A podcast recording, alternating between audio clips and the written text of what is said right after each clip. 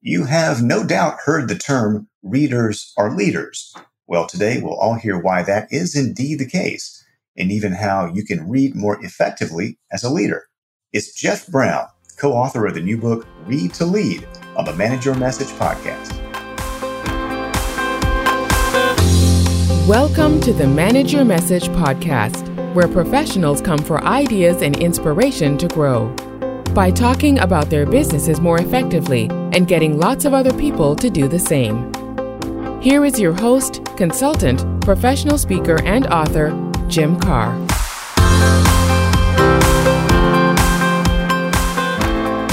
Come on in and welcome to the Manager Message podcast. I'm Jim Karrh, and I'm here to help you and your team get the most out of your everyday business conversations, the ones that generate by far the most growth opportunities. That can mean a more consistent message, higher revenue, stronger customer and employee engagement, and much less frustration. I do that through consulting, professional speaking, and advisory work. You can learn more and even call me directly or simply schedule a time to talk at jimkarrh.com. On this podcast, you'll hear me and expert guests talk about the three foundational components for managing your message. First, the message itself, meaning the actual words, questions, and stories most effective with buyers. Second, your messengers, the network of people inside and outside of your business who can help you share that message. And third, the management habits that build consistency, scale, and ultimately an advantage for your business. We bring all of this together for you because, simply put, it's much easier to grow your business when you are a message manager. Today, we're speaking with Jeff Brown, host of the award winning podcast Read to Lead, now author of a book by the same name. It was a great conversation. I found it particularly interesting that Jeff has not always been a reader or even a book lover. And you'll really appreciate his story of the mysterious meeting at his workplace that led him to be part of a group of readers. Without further ado, my conversation with Jeff Brown. Message Manager listeners, you're in for a treat today, a conversation with Jeff Brown. Jeff is, well, it's a name you might know already. He is an award winning radio producer and personality with a voice that just appears to be better than mine. As a former nationally syndicated morning show host, Jeff's laughing on the other side of the screen here. Uh, he had a 26 year career in radio. Jeff decided to go boss free in 2013, work for himself, and have the worst boss in the world when you work for yourself. Soon after that, he launched a podcast called the Read to Lead podcast. It's one that I subscribe to and, and I could recommend to you. Uh, that podcast has gone on to be a four time Best Business Podcast nominee. It's featured Jeff with interviews with more than 300 guests and authors' names you'll know. A lot of them, like the uh, the actor Alan Alda, Seth Godin, John Maxwell, Nancy Duarte, Simon Sinek, fiction and nonfiction book authors. It's really a nice and impressive mix of people who have made their way onto Jeff's podcast. He has also personally coached hundreds of successful podcasters around the globe, many of them award nominees and winners themselves. He also consults on podcasts for the U.S. government, two of the largest churches in the U.S., and several multi million dollar companies. Jeff and his work have been featured in a number of publications Inc., Entrepreneur, HubSpot, other blogs, other uh, publications. But today we are mostly we think, going to be talking about Jeff's brand new book called Read to Lead. Nice job of tying that to the podcast, Jeff.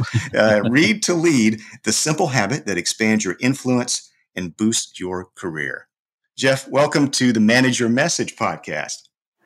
Thank you so much for having me. Yes, that title was intentional. Uh, we did that on purpose, in case there's any doubt.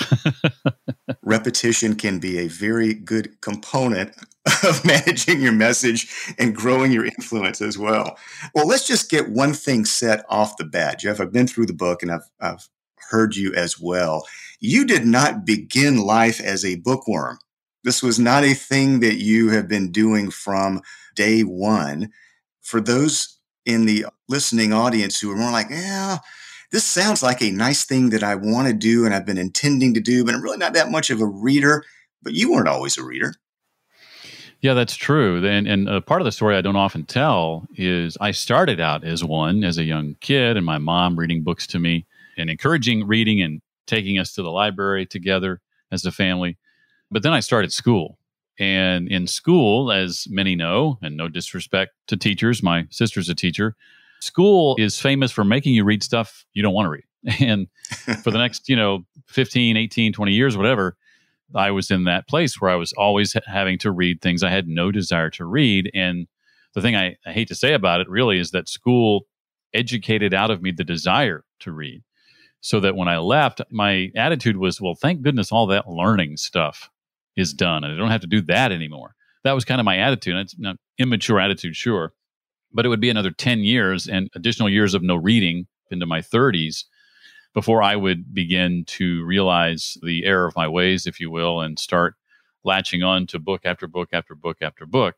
But yeah, I, I, if I could live that part of my life over the school part, well, I, am not sure I would want to live that over. Who, who does?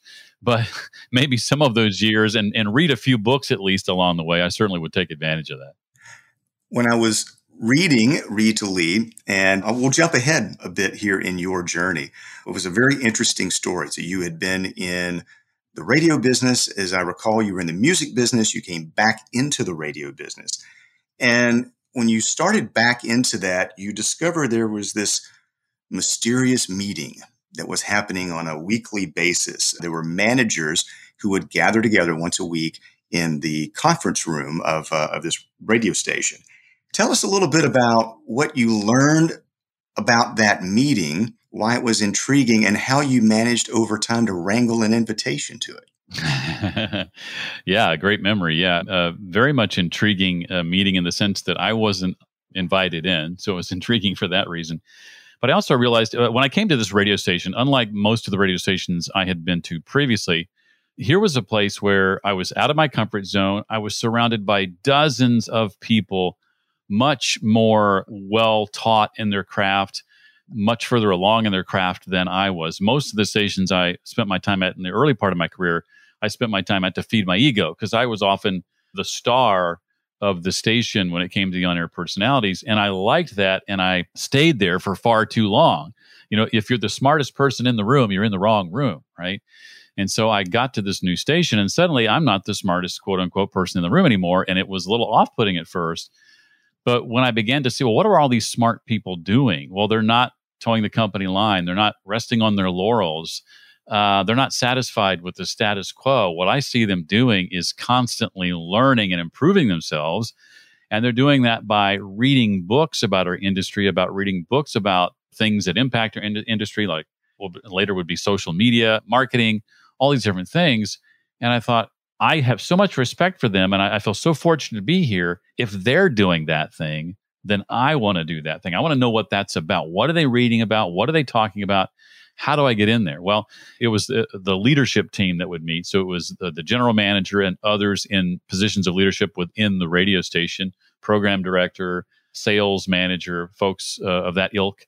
And after a, a few months or maybe a year or so, I was promoted, and that promotion, what came along with that was being a part of the leadership team. And so suddenly I found myself in those meetings. And the first book I was introduced to, I remember like it was yesterday. It was 2003, uh, about 18 years ago, and it was Seth Godin's Purple Cow, which had come out right around that time. Now, I had been introduced previous to this to a nonfiction book or two in my 20s, but they, did, they didn't take, they didn't stick. The student was not ready. That, that, that phrase, that when the student is ready, the teacher appears, or something like that. And in, in my early 30s, well, it was different. It stuck. The books resonated. And once I jumped into the first few, I I was just fascinated. I couldn't get enough, and I've been an avid reader ever since then. We'll unpack this a little bit because your book is very good about the how, how to develop these habits, how to get past excuses, how to get past perceived weaknesses, et cetera, et cetera. But it's always important to establish that why up front as well. And jumping ahead, so you had gone to being a well known, successful individual performer, and then you get into a position of more influence. Now you have your own business. So, what have you found to be through those different paths, Jeff, have been the benefits of this, not new anymore, but this different habit around reading and talking to authors and really diving in all the way? Yeah, what books have taught me and, and continuing the habit of reading have been things like mindset, how to approach my business, how to approach my life in, in positive, fulfilling ways, the importance of surrounding myself with people who have similar goals and aspirations having that sort of personal board of advisors, if you will. I leverage that through what's called a mastermind group on a weekly basis, getting challenged, getting pushed out of my comfort zone, getting encouraged. All of those things are a part of you know being like. So I've learned the importance of things like that. Being taken out of my comfort zone on a regular basis is something I try to do often. Mastering my mornings and being very particular about taking time to fill my tank before I take on the day. That if I make some time for Jeff early in the morning, I'll be much better equipped to impact the world the way I want and my relationships in a super powerful positive way. So a little bit of selfishness first thing in the morning. You might you might consider it to be but it's a means to an end. It's for a larger goal impactful goal. So i've learned things like that and more through the books that i've read over the years and they've helped me in a multitude of ways. Those are just some examples uh, in my business and, and in my daily life. I was reminded as i was reading your book anthony iannarino I believe was the one who talks about this a bit. Anthony Iannarino, a uh, sales author and, and sales guru, but he talks a lot about the characteristics of really effective high performers and that everyone has strengths and they have weaknesses. And I believe the way he puts it is you also have vulnerabilities. And so there are lots of people I think that would approach this reading habit, and whether it's done individually or with a mastermind or a book club, whatever. And they would say, you know, kind of a nice to have, kind of a thing I ought to do but maybe that's not that that great of a thing. And as I've heard Anthony put it, hey, look, you can have great strengths in your character and in your skills, and that's great. You build upon those. You can have weaknesses, but you don't even have to address the weaknesses all the time. So maybe you're not good at accounting, or you can find a good accountant and someone who will advise your business and keep you out of trouble and, and keep you in the right spot. But if, for example, if you're a sales leader and you lack business acumen, you really can't have the right conversations with your prospects, that's not just a weakness, that's a vulnerability. So that somehow, if you don't address that, you're really going to limit your growth potential. And I think a lot of the things that you just talked about, Jeff, let's get past the like, oh, well, I'm not a good reader or it's not a habit that I have, but they can be real vulnerabilities, I think, for the professionals listening in on this and the leaders and future leaders listening to this, that if you lack perspective, if you lack communication skills, if you don't have the right mindset, if you can't control your time and your priorities, the, the things, again, that you just mentioned, it's something that can seem like a weakness or it's kind of a would be nice if really is a bit of a vulnerability. So I think you stepping into these areas and learning from the books that you've read and applying those, it, it speaks well. I think that's a good example of the the things that our listeners would say, you know, it's it's probably time for me if I'm not doing it already to uh, step up my reading game. Hmm. Well said. Well said. Let's break down some of the hows because you you are encouraging and very practical in the book. And uh, we should mention you are a co-author of the book. You're the lead author, but Jesse Wisniewski is your uh, co-author in Read to Lead. So, what was the the step from the uh, radio and media professional to starting to get into reading very seriously and learning from it in business to having a podcast called Read to Lead, where you're in and speaking with top authors.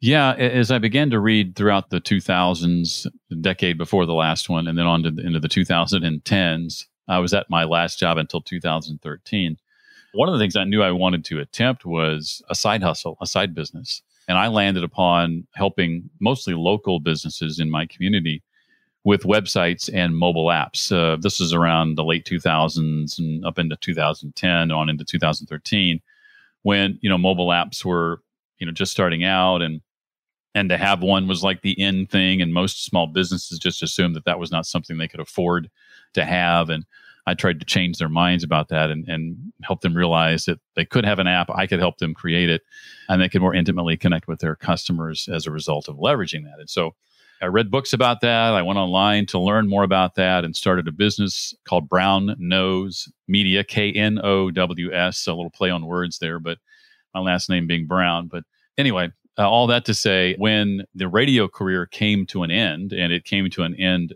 through no fault of my own, I got I got downsized in mid 2013, I was able to fall back on that side hustle and do it 40 hours a week for a time. But the interesting thing with that was, and again, I, I attribute the books I read to all of this knowledge that I was leveraging and implementing and executing on. It all came down to books that I was reading. Within 30 days of getting let go, I had invoiced. Now, that money doesn't all come to you at once because you've only invoiced it, but it was encouraging to have invoiced twice what my take home pay had been in a 30 day period at my radio job, which was the radio job I had made more money at per year than in any job I'd had previously. And so that was a realization for me that I don't have to go and look for another job. I didn't want to do that anyway. But it is time to embark on my own, which I had been an idea I'd been toying with, and and this situation is the push, the shove that I need to actually do it. And so that's where it all began. Just so happens that before this job loss uh, took place, right before I began experimenting with this idea of launching a podcast had narrowed down a name, had bought the equipment, had begun scheduling interviews. And a month before the podcast was to launch, and two days before I was to conduct my first interview, I got my walking papers. And so the podcast was already happening and then just coincided with with launching a month after I got let go. And that was 8 years ago. And so I've been doing it been doing it ever since and it's led to all kinds of opportunities, uh, not the least of which as you've mentioned is authoring a traditionally published book.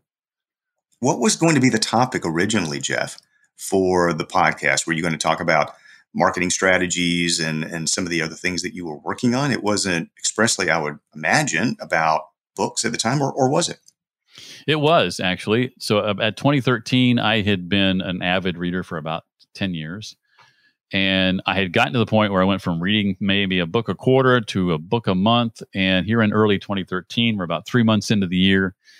And I'm counting up the number of books I've read or listened to at that point. I listened to a lot of books because I had a commute.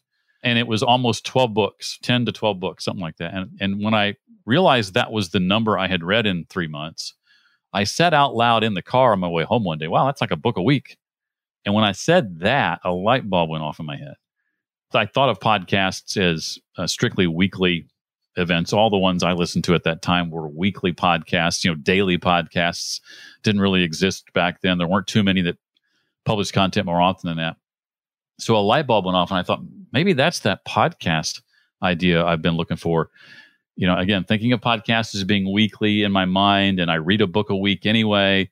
You know, I'm already doing that. How much fun would it be to leverage that thing I'm already doing?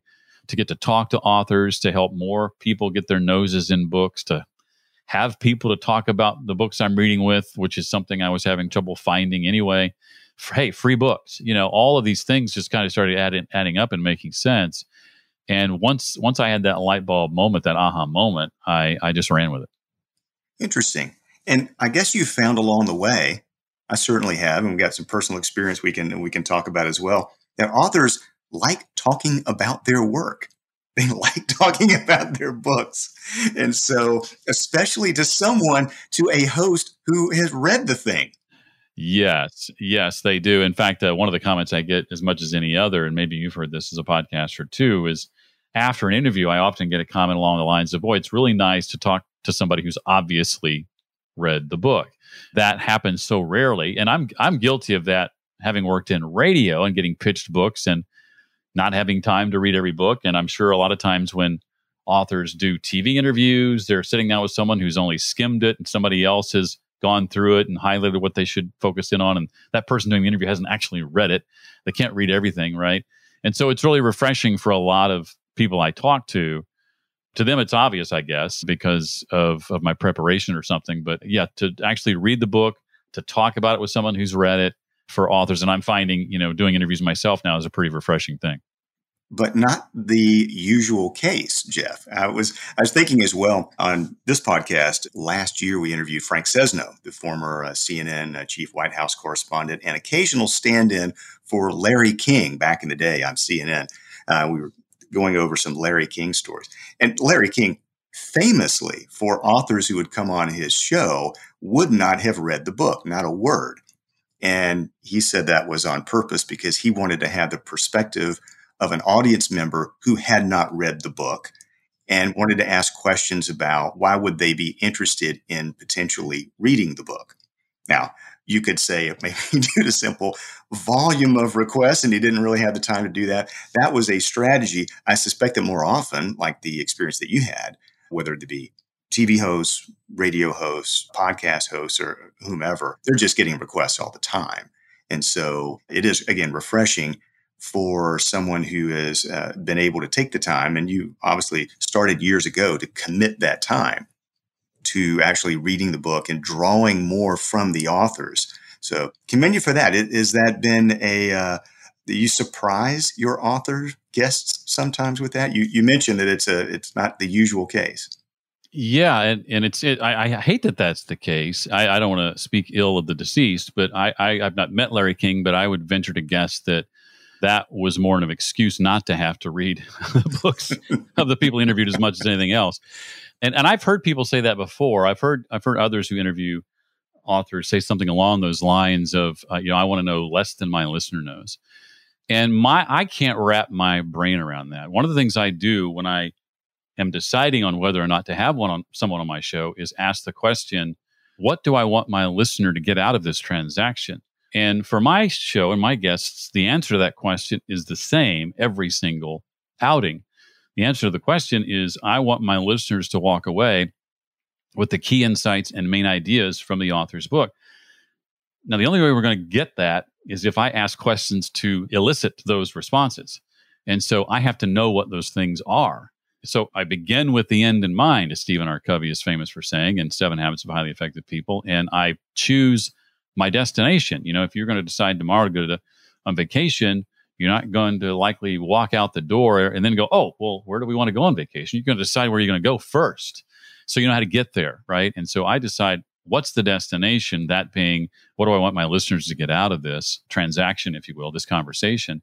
That informs the questions that I ask. Those questions become my roadmap to actually getting to that destination. So, you know, it's like a, a good lawyer doesn't put a witness on the stand and ask questions they don't already know the answer to. Many of the questions I ask my guests, I already know the answer. I'm not asking for me, I've read the book, but I'm asking to get the answer for my listener in the hopes that they'll hear something that piques their curiosity and then go out and buy it and dig into it. Well, to that end, Jeff, uh, there are a few things that uh, I believe in. A lot of the the business managers, business leaders who are part of this audience and and uh, with whom I, I, deal and speak on a regular basis. I think they're channeling a, a, a, few areas here, which you address in the book. We won't get to all of them, but a few things that I thought might pull out you have a chapter, I believe it's chapter four. I'm not cheating and looking at my notes here, but it's about the excuses that we make for not reading more, or we, we, tend to beat ourselves up a little bit, but we probably program our brains to say, well, that's really not me because because I'm too busy, I don't have the time, I'm not a fast reader, I'm not, I have other habits, etc. I thought I'd pull a couple of them out that I, I think might be particularly germane, and then just let you speak to your advice on getting past them. And we, there are a couple of other things in our time here today to talk to as well. But I think part of it is just getting past the natural reticence or the stories that we've told ourselves about reading. And uh, and by the way, I don't even read as much as I should. So yeah, this is helpful to me as well. You addressed uh, listening to audiobooks as well as uh, as physical books. And I am in both of those worlds, but I have times where the audiobook is is great and it's more convenient. What do you find in terms of mostly effective practices for people if it's one versus the other or the two of them together in a way that will get the most out of the material? Yeah, great question for sure. And there's a couple of ways to uh, attack that, regardless of which medium you're in the physical book, whether that's the actual book itself or, or ebook, you're reading it that way, versus an audiobook. I think the important thing to remember when it comes to comprehension and retention, and this is something I've only been doing for the last few years, and it's made a huge difference. And that is not getting caught up in taking notes as you go. That seems like such a natural thing to do, or at least it has been for me. But what I do now is is I force myself to only in a physical book make marks as I go and allow my reading to continue and only stop myself to take notes once a chapter is finished or at very at the very least a complete section within a chapter. In the case of an audiobook, I will limit myself to simply just when something is said, I want to go back to bookmarking that se- section with a quick tap of the smartphone, right? So I can do exactly that. Not take any notes on it, not get out my keyboard, stop the book and type whatever in, but just tap that bookmark. Once the chapter's through, then I go back and take more, you know, copious, more serious, more thoughtful notes. In the case of an audiobook, going to those bookmarks. In the case of a physical book, it might be an asterisk for things that I thought were of particular importance and maybe things I want to implement. It might be a cue for uh, a pithy quote that I want to remember or something that was said in, in a compelling way. I might put a question mark for something that maybe I don't understand or maybe I'm not even sure I agree with and, and want to investigate further. And then, in addition to that, I would say uh, another thing that has benefited me the last three years is taking those two mediums, either the ebook or physical book, and combining it simultaneously with the audiobook. When we read, we're, as kids, we're taught to sound the words out aloud and read aloud, and that's great. But if we continue that on into adulthood, what I mean is, you know, if you're like me, you can be reading a book and in your brain, in your head, be sounding out every single word. Well, that's sometimes going to make reading a slog. It can take a long time to get through a book, depending on how quickly or slowly you you do that.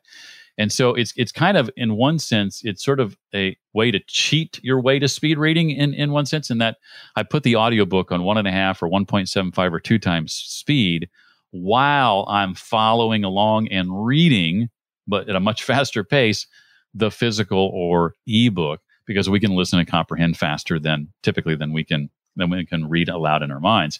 And so that sort of combination of those two mediums at the same time really helps with my retention and remembering what I'm reading, as well as comprehension. And at that speed, at those high speeds, all I have time to do is make those little notes. You know, I'm, I'm letting it go as best I can without stopping until a section or at least, at least a section, but optimally until the chapter is over. Then I go back and go, where did I make marks? Where did I dog ear the page? What do I want to now? Now I'm in note taking mode. I'm going to take the next half hour just to take notes on what I read. So separating those two from one another to me has has made a huge difference. It's an interesting tactic. I don't think that I've uh, been aware of that one of of uh, listening to Alvin the Chipmunk uh, at high speed on the audiobook as I'm reading along. For those of us who have read our own books, it's a it's a a little bit dispiriting, but but I can see where that would be really effective. And Jeff, there's on a related issue you also talk about in the book there's a, uh, a strategy for times when you would recommend people use their normal reading rhythm and times when they would skim. Could you talk about that a little bit? Yeah, this is something I try not to do too terribly often, but you know, life happens and sometimes we have no choice. I, I say I try not to do it too terribly often because when I'm reading, I'm often reading in anticipation of interviewing somebody. So let's assume you're not interviewing the author, so there's no re- reason to feel guilty like I might feel for doing this. but skimming is a powerful thing, especially when it comes to nonfiction. You're not going to do this with fiction books, for example. This is only going to work with nonfiction. Uh, and Jesse, my co author, frankly, helped me sort of crystallize this. This was something that I had done in the past, just not intentionally, but didn't realize was a thing until Jesse helped crystallize it in my mind. And that is uh, with nonfiction, oftentimes, and we designed our book this way, oftentimes you can look at the table of contents that's where I would start. And what chapter titles grab your attention? There's nothing necessarily that says you have to start at the beginning, right? It's not a fiction book. Maybe the book flows better that way. And if it does, the author will suggest that. But oftentimes, the nonfiction book, that's it's not necessary to start at the beginning. Start with what interests you most and work your way through the book that way. So start with a table of contents, read the introduction, read the conclusion or epilogue if there is one, and then go to that first chapter you want to start with. Again, not necessarily chapter one. Read the headings and subheadings of the entire chapter, skim those, and just begin familiarizing yourself with the points the author's making, with the idea that he or she is sharing. Once you've done that, go back to the beginning of the chapter and now read the first and last sentence of each paragraph. Oftentimes, some exceptions to this, sure, but oftentimes that's where the true meat is with the fiction book. That's again with intentionality, how we wrote our book more often than not. We put things in the book, like at the end of the chapter, an over to you section with suggestions for next actions. We recommend books at the end of each chapter. Was it something else we like about the books we read? There's a pithy quote at the beginning of each chapter from someone who we think, you know, the quote kind of helps sum up the chapter. It's called an epigraph for you non authors out there. And so, again, very much we try to craft and create and design a book that is very much like an amalgamation of all the books we've read that we really, really like. And before we talk a, a little bit more about your book, which again is, is uh, quite valuable, we'll go back to the story you told at the beginning of our conversation about the mysterious meeting back in the radio sta- uh, station business. You devote a good bit of time, a good bit of space in this book about book clubs and the rationale behind them, where they tend to work the best, how you might join one or start one. You talk a little bit about about that as a practical application and really the leading part of Read to Lead? Yeah, and I think you know how you respond to this chapter ultimately will depend on whether you're a leader, a manager of people, or the member of a team. If you're the manager of people and you hope or desire to build a, a culture of reading within your organization, you know starting a book club and and then you know requiring people or begging people to attend is probably not going to be very successful. You may have people who like the idea but aren't jazzed about everybody reading the same book at the same time necessarily. Not everybody's in the same place mentally necessarily. So you know there are some some things to work through here. So i would start as a manager as a leader i would start by allowing yourself to be caught reading by your staff and making it okay to at your desk at your place of, of work to spend some time to read. Maybe you even carve out an hour a week in your company where you say hey thursday afternoons at 2 we've set that time aside for reading because we value it so highly. So we're requesting that nobody you know schedule meetings during that time or take phone calls during that time. The receptionist is going to take messages for everybody during that hour or whatever. And we encourage you to read a book about our industry about your specific position within the industry or department or something about personal development or mindset. And maybe you even reward your employees for that. Again, it's not everybody reading the same thing at the same time necessarily. They, you know, they could turn in a you know a two page book report and you know over time earn vacation days or something or, or what what have you. Let them catch you reading first and let them know it's okay for them to do likewise. Now, what I have found is as leaders begin doing that, they uh, inevitably come to meetings and things come up in meetings where the leader will at some point say, you know what, I was just reading the other day in this book called Such and Such by So and so. And she says that when faced with this problem we're up against, here's some things we should consider. What do you guys think? And as you do more and more of that as a leader, your staff, your team is going to begin, if they're not already uh, curious about books, are going to become more and more curious over time about all this reading you're doing and everything you're learning and how much value you're bringing to the meetings. And you may even have someone who's a rising star come to you, and this is great when this happens. Say, hey, you know what? I think I want to start a book club. When someone on your staff can be the impetus for getting it rolling, sometimes that can carry more weight with their peers than if you kick it off and people feel like they have to come because you're the boss or whatever. So when you can find one of those rising stars who is willing to take on that role because they've seen how it's impacted you and your leadership and your success, and they, they like I did all those years ago and want to be a part of that, then that can be that can be huge. Great guidance there, Jeff. All right, so let's get to whatever incident, whatever spark, whatever stumble where you hit your head and you went from grand success as a communicator and interviewing successful authors to saying, hey, why don't I do this myself? So you put together the book as we record this. You're just a, a, few weeks from launch. Tell us a little bit about the impetus to take all of this, this experience, the guidance, what you've seen, and how you're structuring the book, and how we can get hold of this. Maybe even use Read to Lead as starting our own new set of habits. Oh, that would be great. Yeah. Uh, the book is structured such that the first section makes the case for why this is a habit you need to cultivate. We spend three or four chapters on that. If you're already convinced of that, then you can skip that section. You know, good news for you. You don't even have to read that part. But if you still need some convincing, that's definitely where you'll want to uh, start. And I think you'll get a lot of value out of it. One of my favorite chapters in there talks about why you need to read like your career depends on it because I think it it truly does. Uh, the second section gets more into you know, how to know what to read depending on where you are in your career in your life. I've gone through different phases. Uh, I've been in a mindset phase for a good little while, loving reading books on mindset and just kind of expanding my thinking in a number of ways. There was a, a period where, and I still read books on this, but a, a good five year period where I read a lot of public speaking books as I tried to improve and hone that skill. So that's the second section, helping you determine kind of what to start with.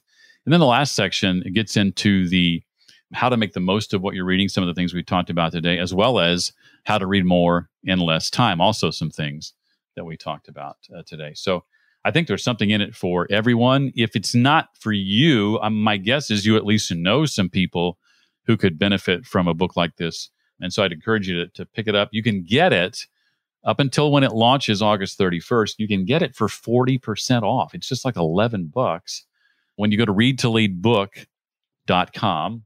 And there's also $500 in bonuses for so for $11, uh, 40% off uh, the retail price of I think $18.99 you get $500 worth of free stuff, which includes the audiobook. I've had a lot of people say, Jeff, are you doing an audiobook? I said, yes, but don't buy it. Buy a physical copy. You get the audiobook for free. You get a four module video course that Jesse and I have created that help you put into practice the things that we're teaching. You get some other digital bonuses. There's a bonus chapter that I wrote that's not in the book. It didn't get finished in time to be included in the book. My wife considers it her favorite chapter. It's called Growing the Best Version of You. And when you do the 40% off route from our uh, publisher, Baker Books, you get an autographed book plate to go in the book as well. So those are just some of the freebies you get when you take advantage of the of the pre pre order now. Excellent. Are you going to interview yourself on the uh, Read to Lead podcast? uh, maybe do something in a couple of different tracks. Uh, give yourself a surprise question, something along those lines. I, you know, several years ago, a friend of mine, another podcaster who I've attended a few podcast movement conferences with. He asked me, he was one of those people who said, Jeff, when are you going to write a book? And I hemmed and hawed. And he said, Well, when you do, he was very confident. He said, When you do, I want to be the person who comes on your show and interviews you for your own book. And I said, Okay. And so I'm keeping that promise. His name is Jody Maberry. And at some point in the very near future, Jody's going to be interviewing me for the Read to Lead podcast. And uh, beware if he begins a question with something like, How in the world did you come up with this thing on page 94 where you. it's very solid. Message Manager listeners, is this is Jeff Brown. Definitely check out the Read to Lead podcast. And uh, I can recommend the book, Read to Lead The Simple Habit That Expands Your Influence and Boosts Your Career. We'll put the links in, of course, the show description. But Jeff, one more time, could you give us the link to get the book and all the extra goodies, do the math, you know, 18 bucks and you get $500 of value, all of that while you're working on the math and long division. Jeff, you, one more reminder. Yeah, that's read to lead book.com. Easy as can be. Jeff Brown, thank you again. We really appreciate uh, you being on the podcast and uh, best of success with the book. Thank you so much for having me. I really appreciate it. Thanks to you for joining us on the podcast, whether you are a returning message manager listener or this is even your first time in. This is a side project. My day job is as a consultant and speaker. So if you find it valuable, then I would really appreciate your five star rating and review. That helps other professionals like you to find us. Even better, tell a friend directly. I hope you continue to find ideas for honing your message, growing your base of messengers, and growing your business. You can dig in more deeply by reading or listening to my book, The Science of Customer Connections Manage Your Message to Grow Your Business. You can find that book wherever business books are sold. And you can even check out a free sampler on my website, jimkarrh.com. This is the time to get your team ready for their new everyday business conversations. You have several options for getting started. I have a free five step, one page guide for managing your growth message. It's available to you on the website on LinkedIn, or you may email me directly at jim at jimkarrh.com. My direct mobile number is also on the website, so let's talk. I also have a number of message leadership and growth programs, which I deliver virtually and in person, so that you and everyone around your business can likewise be comfortable and effective in their customer conversations in all of the ways that they will be happening in the coming months and years. Until next time, message managers, thanks for joining the conversation. Thanks for joining us on the Manage Your Message podcast with Jim Karrh. You'll find show notes and other resources at manageyourmessagepodcast.com and jimkarrh.com.